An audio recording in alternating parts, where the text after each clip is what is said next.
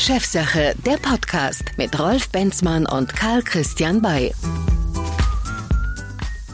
Was bisher geschah?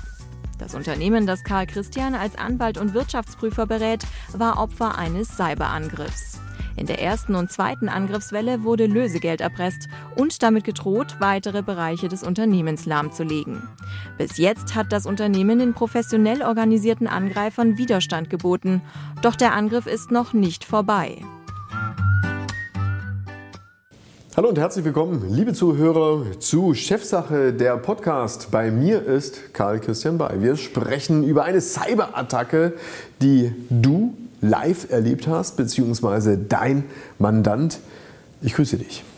Ich grüße dich auch und äh, bin, bin äh, froh, dass wir nochmal über dieses sehr wichtige Thema sprechen können, das äh, tatsächlich nicht nur uns im Konkreten und in vergangenen Fällen stark beschäftigt hat, sondern äh, tatsächlich auch eine unveränderte äh, Gefahr für deutsche Unternehmungen darstellt. Wir haben über die verschiedenen Szenarien und die verschiedenen Angriffswellen ja. bei dieser Cyberattacke gesprochen, die euch zuteil wurde. Angriffswelle 1 sozusagen, du kommst nicht mehr in dein Haus rein. Genau. Angriffswelle 2 war? Angriffswelle 2 ist sozusagen, es wird von außen dein Haus ständig beschossen und äh, du, kannst, du kommst nicht mehr aus der Deckung. Und Angriffswelle 3 ist dann tatsächlich, dass aus deinem Haus Gegenstände rausgetragen wurden, im konkreten Fall Unternehmensdaten.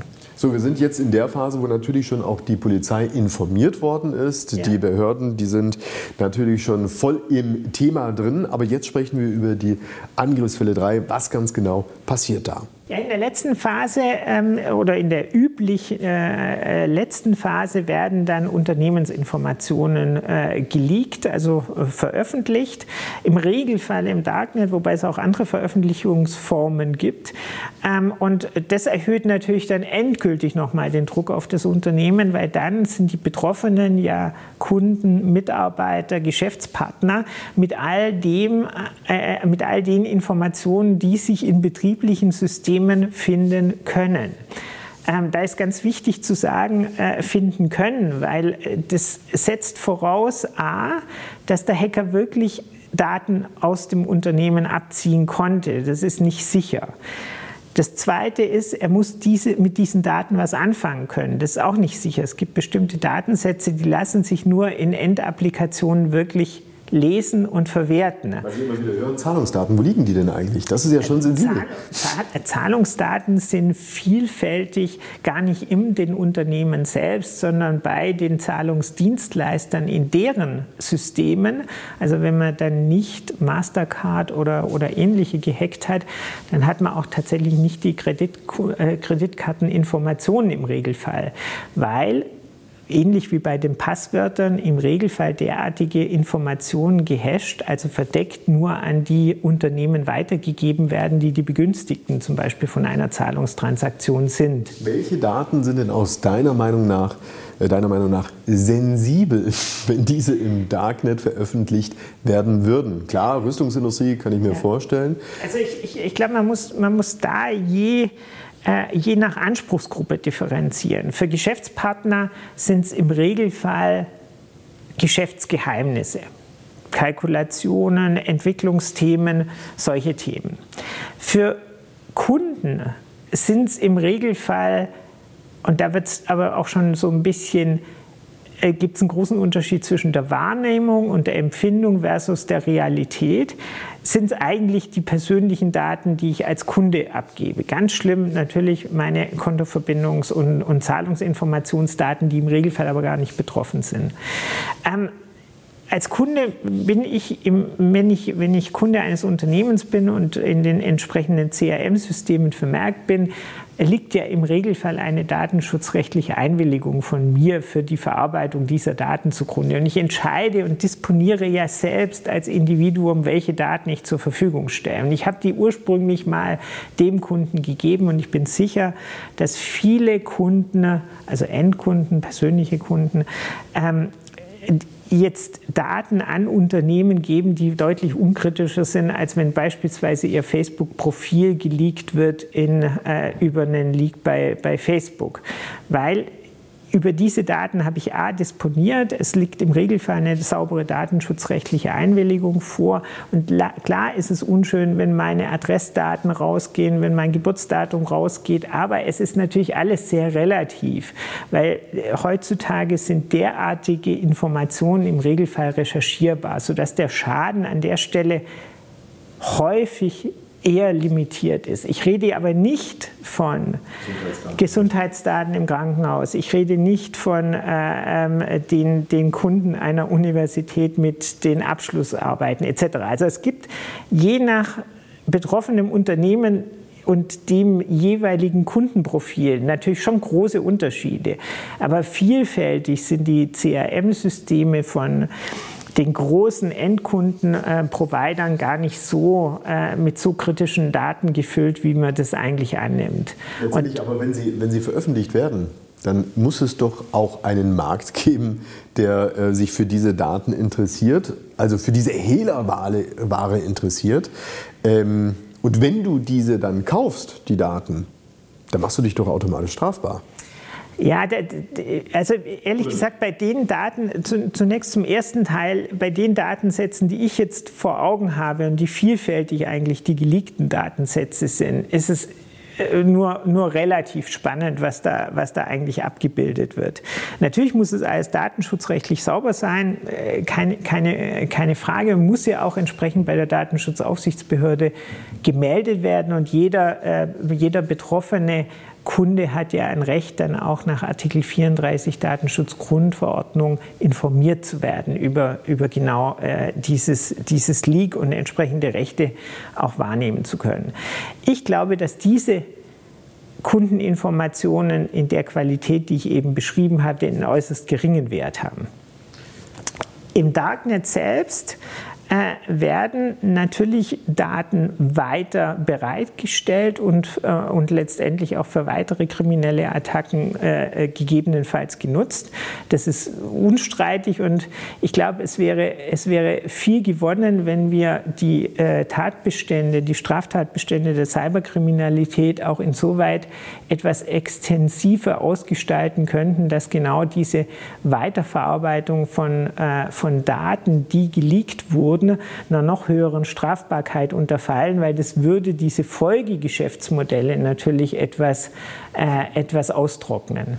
Verstehe, also Unternehmensdaten, Kundendaten sind dann im Darknet veröffentlicht, sind mehr oder weniger, sage ich mal, ähm, interessant, interessant oder attraktiv für äh, etwaige Verkäufer. Nun ist es aber so, jedes Unternehmen hat in der Regel ja auch Mitarbeiter. Die Wahrscheinlichkeit ist natürlich schon auch da, dass Daten von den Mitarbeitern sich ebenfalls in dem Darknet befinden. Was heißt das ganz genau für eine Organisation? Exakt, die Mitarbeiter sind, sind die dritte Hauptanspruchsgruppe, die in, im Rahmen einer Cyberattacke besonders bedient und betreut werden muss. Ähm, die Datensets, die Mitarbeiter im Unternehmen hinterlassen, sind deutlich sensibler als die von Kunden. Ich hatte ja gerade eben dargestellt, dass ich äh, die typischen Kundendaten nur für relativ spannend erachte. Gleichzeitig ist es bei den Mitarbeiterdaten äh, ganz anders. Dort haben wir Leistungsbeurteilungen, dort haben wir gegebenenfalls auch Gesundheitsdaten involviert und äh, wir haben gegebenenfalls auch Informationen über Kontoverbindungen oder ähnliche. Das darf man von daher nicht unterschätzen, zumal die Mitarbeitenden ja tatsächlich auch sich gegebenenfalls unmittelbar beteiligt, betroffen sehen von der, von der Attacke. Das hatten wir ja eben schon mal dargestellt, dass es ein mögliches Szenario ist, das immer wieder stattfindet, dass der Erpresser nämlich tatsächlich dann irgendwann mal relativ wahllos in der Organisation anruft und ich sozusagen mit einem Kriminellen direkt konfrontiert bin, was ein äußerst unangenehmes Gefühl ist.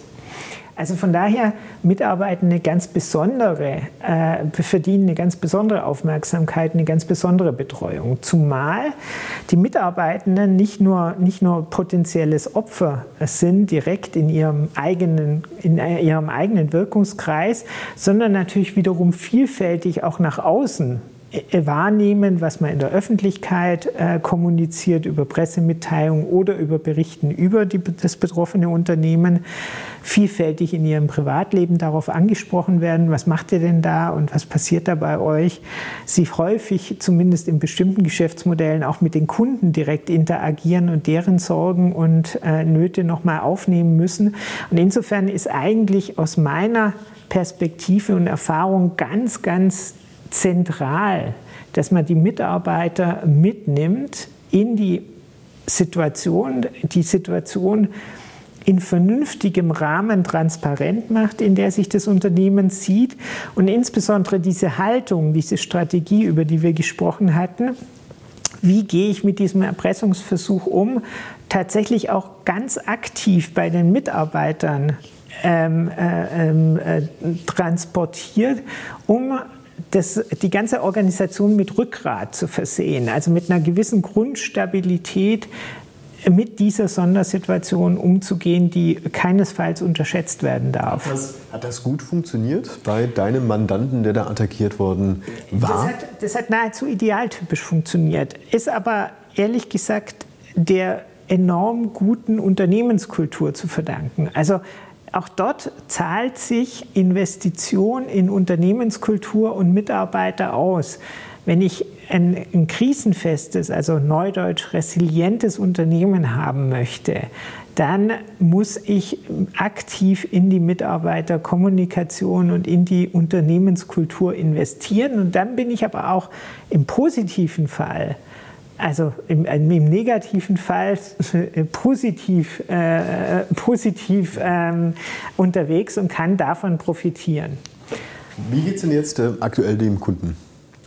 Ähm, äh, der Kunde hat äh, die Phase der, der, des Notfallmanagements verlassen. Er hat wieder die betrieblichen Systeme nahezu vollständig im Einsatz. Ähm, wir haben auch die ersten Datenleaks überstanden und äh, haben klar eine Haltung eingenommen, die dazu führt, dass wir eben mit Kriminellen nicht verhandeln werden und äh, derartige Machenschaften auch äh, äußerst, äußerst kritisch betrachten und in vollumfänglich mit den äh, Strafverfolgungs- und Ermittlungsbehörden kooperieren, um genau diese, diese Richtung, diese Cyberkriminalität auch, auch möglichst wirksam zu bekämpfen, zu unterstützen. Würdest du sagen, dass ähm, im Prinzip die Haltung eigentlich das Entscheidende ist und mit der Haltung auch die Kommunikation. Weil es geht ja nicht nur gegenüber den Behörden, sondern es geht natürlich auch gegenüber deinen Lieferanten, gegenüber deinen Kunden und natürlich auch gegenüber deinen Mitarbeitern. Also ich, ich glaube, ich, ich glaub, sich erfolgreich gegen eine Cyberattacke ähm, äh, äh, wenden zu können, setzt zwei Dinge voraus. Ich brauche eine, eine gewisse Qualität der Vorbereitung auf eine Cyberattacke. Ich werde sie wahrscheinlich final nicht ganz verhindern können, aber ich kann viele Dinge unternehmen, um eine Cyberattacke deutlich zu erschweren. Wenn sie dann doch stattfindet, muss ich eine, eine gute Qualität in der unmittelbaren Reaktivität haben und brauche gleichzeitig sehr zeitnah eine Strategie, Querstrich Haltung, wie ich mit dieser Cyberattacke umgehe, nach innen und nach außen. Und was bringt mir die Hoffnung, dass, wenn ich die Behörden eingeschaltet habe, oft auch diese internationalen Netzwerke dann tatsächlich auch hochgenommen werden. Welche, ja, welchen Eindruck hast du? Du warst ja mittendrin und hast mit zig Behörden gearbeitet in vielen verschiedenen Ländern. Ja, ich glaube ich, ich glaub tatsächlich, die, die große Herausforderung ist, ist die, dass diese Ermittlungstätigkeit eine sehr internationale ist, genau wie du es beschrieben hattest. Und dass dadurch die, die, die Qualität der Abstimmung diverser Strafverfolgungs- und Ermittlungsbehörden eine ganz besondere Herausforderung darstellt, die faktisch vielfältig noch verbesserungsbedürftig ist. Das ist einfach ein Fakt. Das heißt, das äh, Zeichen von hier muss, äh, haben nicht automatisch die anderen. Ja, es, es, kooperiert auch nicht jeder, jeder Staat äh, so bereitwillig, wie es vielleicht äh, wünschenswert wäre, um möglichst rasch den, den, äh, den Angreifern auch, auch begegnen zu können. Aber ich, ich bin eigentlich sehr sicher, dass wenn wir das Thema Cyberkriminalität insgesamt ernst nehmen, die, die Schutz, den Schutz der Unternehmungen gegen Angriffe hochfahren und vielleicht da auch zu einer besseren Vorababstimmung kommen, besser verstehen, dass das ein Geschäftsmodell ist, mit dem wir konfrontiert sind auf Seiten äh, wirklich sehr professioneller äh, Krimineller, ähm, dann, dann glaube ich, profitieren letztendlich alle davon. Deshalb ist auch wichtig, dass man derartige Erkenntnisse möglichst breit streut und zwar nicht in, im, im Sinne dessen, dass, man, äh, dass, der, dass der eine äh, Berater erzählt, dass er es viel besser gemacht hätte im konkreten Fall, sondern tatsächlich im Bewusstsein, dass wir hier ein Thema haben, das uns alle treffen kann, dass man sich vorbereiten kann, dass man, äh, und zwar einerseits im Schutz, in der Prävention, dass es überhaupt stattfindet, andererseits in der unmittelbaren Reaktivität. Und dass man, wenn diese Punkte schon mal passen, es auch leichter hat, in der, in der Strategie und Haltung damit umzugehen gegenüber den diversen Anspruchsgruppen. Herr Christian, was mich interessieren würde, wenn jetzt eine solche Cyberattacke durchgeführt worden ist, konntest du feststellen, dass bestimmte Branchen oder vielleicht auch bestimmte Unternehmen besonders gefährdet sind? Du bist ja ganz eng auch mit den Ermittlungsbehörden äh, in Kommunikation. Also wir hatten schon Fälle, in denen sehr zielgerichtet einzelne Unternehmen äh, fast auftragsgemäß angegriffen wurden, also wo man aber den Eindruck hatte, das war kein öffentlicher Fall, sondern da wurde tatsächlich ähm, äh, sehr zielgerichtet ein Unternehmen ähm, angegriffen, um äh, dort tendenziell auch eher Geschäftsgeheimnisse zu erlangen. In den Fällen, die wir jetzt gerade äh, äh, wahrnehmen, wo man Sicherheitslücken in, in vielfältig verwendeten Serversystemen ausgenutzt hat, ist es so, dass die äh, Erpresser äh, sich äh, natürlich ein Stück weit auch äh, in Anbetracht der eigenen Kosten, die sie, die sie haben bei einem Angriff, darauf fokussieren, dass das Unternehmen leistungsfähig ist, also auch in der Lage ist, dieser, diesem, diesem Lösegeld äh, Rechnung zu tragen, äh, es natürlich eine gewisse Bekanntheit und Größe hat äh, und idealerweise es Druckpunkte gibt für die Erpresser, sei es jetzt die Öffentlichkeit, sei es jetzt die Art der Unternehmensdaten sei es die Schwierigkeiten, das Geschäftsmodell ohne IT aufrechtzuerhalten. All das begünstigt sozusagen aus Sicht der Täter die Erfolgswahrscheinlichkeit ihres Erpressungsversuches mutmaßlich. Der CEO von Avira, dem Virenschutzanbieter, der war mal bei mir in der Sendung und der hatte dazu Folgendes gesagt. Köpfe und was sie gesagt oder getan haben. bitte wen, ähm, Sie haben da ja einen ähm, tollen Überblick, möchte ich äh, sagen, was da draußen so alles los ist. Und Sie wissen auch, was es da für Maschen gibt und für Viren und so weiter. Aber wissen Sie denn auch oder können Sie erahnen, wer denn dahinter steckt? Ist das irgendwie ein Crack, der zu Hause irgendwie Langeweile hat und einmal drauf haut? Oder ist das sozusagen schon strukturell institutionalisiert? Es tragen sich ja auch immer wieder diese Gerüchte, Mensch, da stecken ganze Nationen dahinter. Ja, leider ist das der Fall, dass tatsächlich alle diese Varianten existieren, wobei man merkt schon, dass eine sehr wirtschaftliche, interessante Zweig für Organisationen und Regierungen. So, die sind wahrscheinlich am stärksten vertreten Wobei es gibt genauso der einzelne Hacker, der auch versucht, in irgendeiner Form sich berühmt zu machen innerhalb der Community, beziehungsweise auch Daten zuzukommen, dass er dann später an andere Organisationen verkaufen kann. So man hat wirklich eine massive Vielfalt äh, von Interessenslage äh, und leider hat, hat man auch eine relativ große Investitionssumme auf die andere Seite, die diese, diese Fähigkeit finanziert, um das überhaupt hinzukriegen, dass man die Rechner durchforscht und äh, unerlaubte Zugriff äh, gewinnt.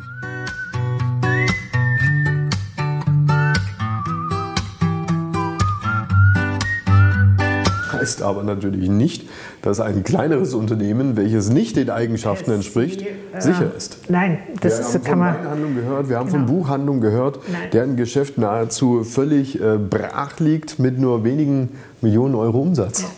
Ja, letztendlich ist es natürlich auch so, dass. Ähm, die Vorkehrungen der Unternehmungen gegen Cyberattacken mit Größe und, und, und Struktur ja eher professioneller, äh, professioneller sind. Also ich komme als Hacker in Unternehmen, die wenig Investitionen in IT-Sicherheit bisher getätigt haben, natürlich leichter rein. Also das darf man auch nicht ganz außer Acht lassen, dass es auch aus Sicht äh, der Erpresser eine gewisse, eine gewisse äh, Frage ähm, oder eine, eine, eine, gewisse Herausforderung ist, Unternehmen zu finden, bei denen ich effizient eigentlich auch äh, an relevante Daten komme. Es gibt ja dazu auch professionelle Dienstleister. Das sind solche ja. Unternehmen wie beispielsweise ja. die SYS GmbH ja. aus Tübingen. Ähm, in der ersten Folge hatten wir schon einen O-Ton bemüht von dem dortigen Chef, von dem Sebastian Schreiber. Dieses Unternehmen ist darauf spezialisiert, mit den eigenen Hackern sogenannte Penetrations Tests ja. durchzuführen, also sprich quasi einen Hackerangriff zu simulieren. Dazu hat Herr Schreiber Folgendes gesagt. Köpfe und was sie gesagt oder getan haben. Sie ähm, schützen Unternehmen, indem Sie Unternehmen angreifen. Kann man das so sagen? Korrekt. Das heißt, Ihre, korrekt, ja. das heißt, Ihre Kunden bezahlen Sie dafür, dass Sie angegriffen werden? Ja, wie oft muss man denn so einen Angriff durchführen? Oh, wir haben, wir haben äh, Kunden, die hier mehrere hundert Angriffe pro Jahr durchführen. Äh, wir haben Kunden, die machen nur jährlich einen äh, Angriff. Das ist sehr unterschiedlich. Gibt es eine Empfehlung? Äh, ja, wir empfehlen 0,02 äh, äh, Angriffssimulationstage pro Mitarbeiter durchzuführen. Das ist so eine typische Kennziffer, die die DAX-Unternehmen typischerweise befolgen.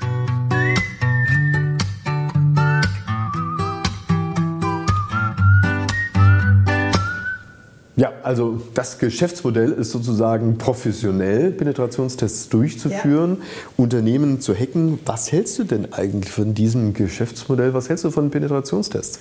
Also ich halte ich, genau, ich halte die aber für, für, für sehr hilfreich. Also ich äh, meine, dass, äh, dass äh, viele Unternehmen gut beraten wären, noch mehr in, zu investieren im Bereich der, der Informationstechnologie. Hast du hattest das Mandant gemacht?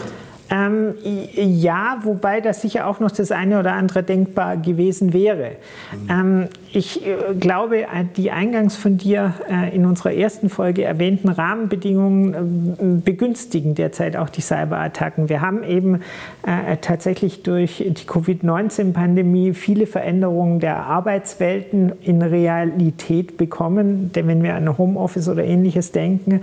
Wir haben gleichzeitig ähm, einen ohnehin äh, schon, äh, schon laufenden Transformationsprozess in der Digitalisierung äh, von Geschäftsmodellen, der natürlich auch vielfältige Veränderungen der IT nach sich zieht. Also von daher, Rahmenbedingungen waren sehr günstig. Nicht alle Unternehmen haben das Thema IT-Sicherheit schon so auf dem Schirm und in der Umsetzung, wie das vielleicht idealtypisch wünschenswert wäre.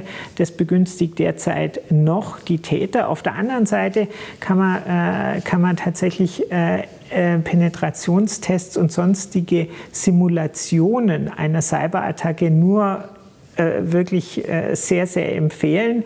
Wenngleich, das merken wir jetzt auch, äh, vielfältig in, in diesem, in diesem Geschäftsmodell auch sehr viel Marketing drin steckt. Also die, die Ratschläge von außen, von den Experten ähm, sind für die betroffenen Unternehmen nicht immer nur hilfreich, weil sie lenken die Aufmerksamkeit der Öffentlichkeit teilweise auch auf Sachverhalte, die überhaupt nicht relevant sind oder die für das Unternehmen einfach nicht zutreffen. Insofern präventiv so gut wie, so gut wie möglich alles nutzen, was an Angeboten da ist. In der äh, Reaktion vor allen Dingen die eigenen Kräfte stärken und sich nicht, nicht nur abhängig machen und dann den richtigen Berater zu finden, ist tatsächlich eine Herausforderung. Und sich dann nicht irritieren lassen. Ich habe sogar schon von Hackerangriffen gehört, die ähm, zunächst Lösegeld erpresst haben.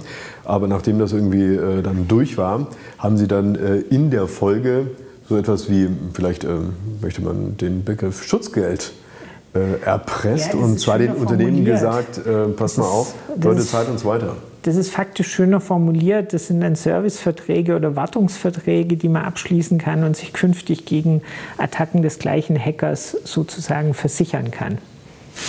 Also quasi ein Geschäftsmodell, das es ganz legal am Markt zu kaufen gibt, dann sozusagen legal von einem illegalen Hacker angeboten. Genau, das hat eine gewisse Ähnlichkeit zum Schutzgeld, das wir aus den Mafia-Filmen kennen. Ja, lieber Karl Christian, wir sind am Ende unserer ähm, Doppelfolge über das Thema Cyberkriminalität angelangt. Herzlichen Dank für diese spannenden Einblicke, die du uns gegeben hast mit deinem Mandanten. Es ist natürlich eine äh, unfassbare Zeit gewesen, die ihr jetzt hier erlebt habt. Wie hoch ist die Hoffnung, dass es damit gewesen war und ein zweiter Angriff erstmal weit entfernt ist? Ähm das, das ist natürlich ein, ein, eine Motivlage, die da, immer, die da immer mitschwingt. In unserem konkreten Fall auch zu dieser Haltung mitgeführt hat, dass wir eben gesagt hatten, wir wollen, äh, wir wollen möglichst uns als unattraktives Angriffsziel gerieren und äh, zeigen, dass es auch künftig keinen Sinn macht, äh, uns, äh, uns anzugreifen, weil nichts zu holen ist. Und ähm, ich, hoffe, ich hoffe sehr, dass äh, das auch bei den Tätern so ankommt. Herzlichen Dank für das Gespräch. Wir hören uns spätestens in zwei Wochen wieder hier im Studio. Schön, dass du da warst, lieber Karl Christian. Ich freue mich. Und Danke sehr. Sie und ihr, liebe Zuhörer, alles Gute. Bleiben Sie uns gewogen. Tschüss. Tschüss. Das war Chefsache, der Podcast mit Rolf Benzmann und Karl Christian Bay. Besuchen Sie auch unseren YouTube-Kanal. Bis zum nächsten Mal.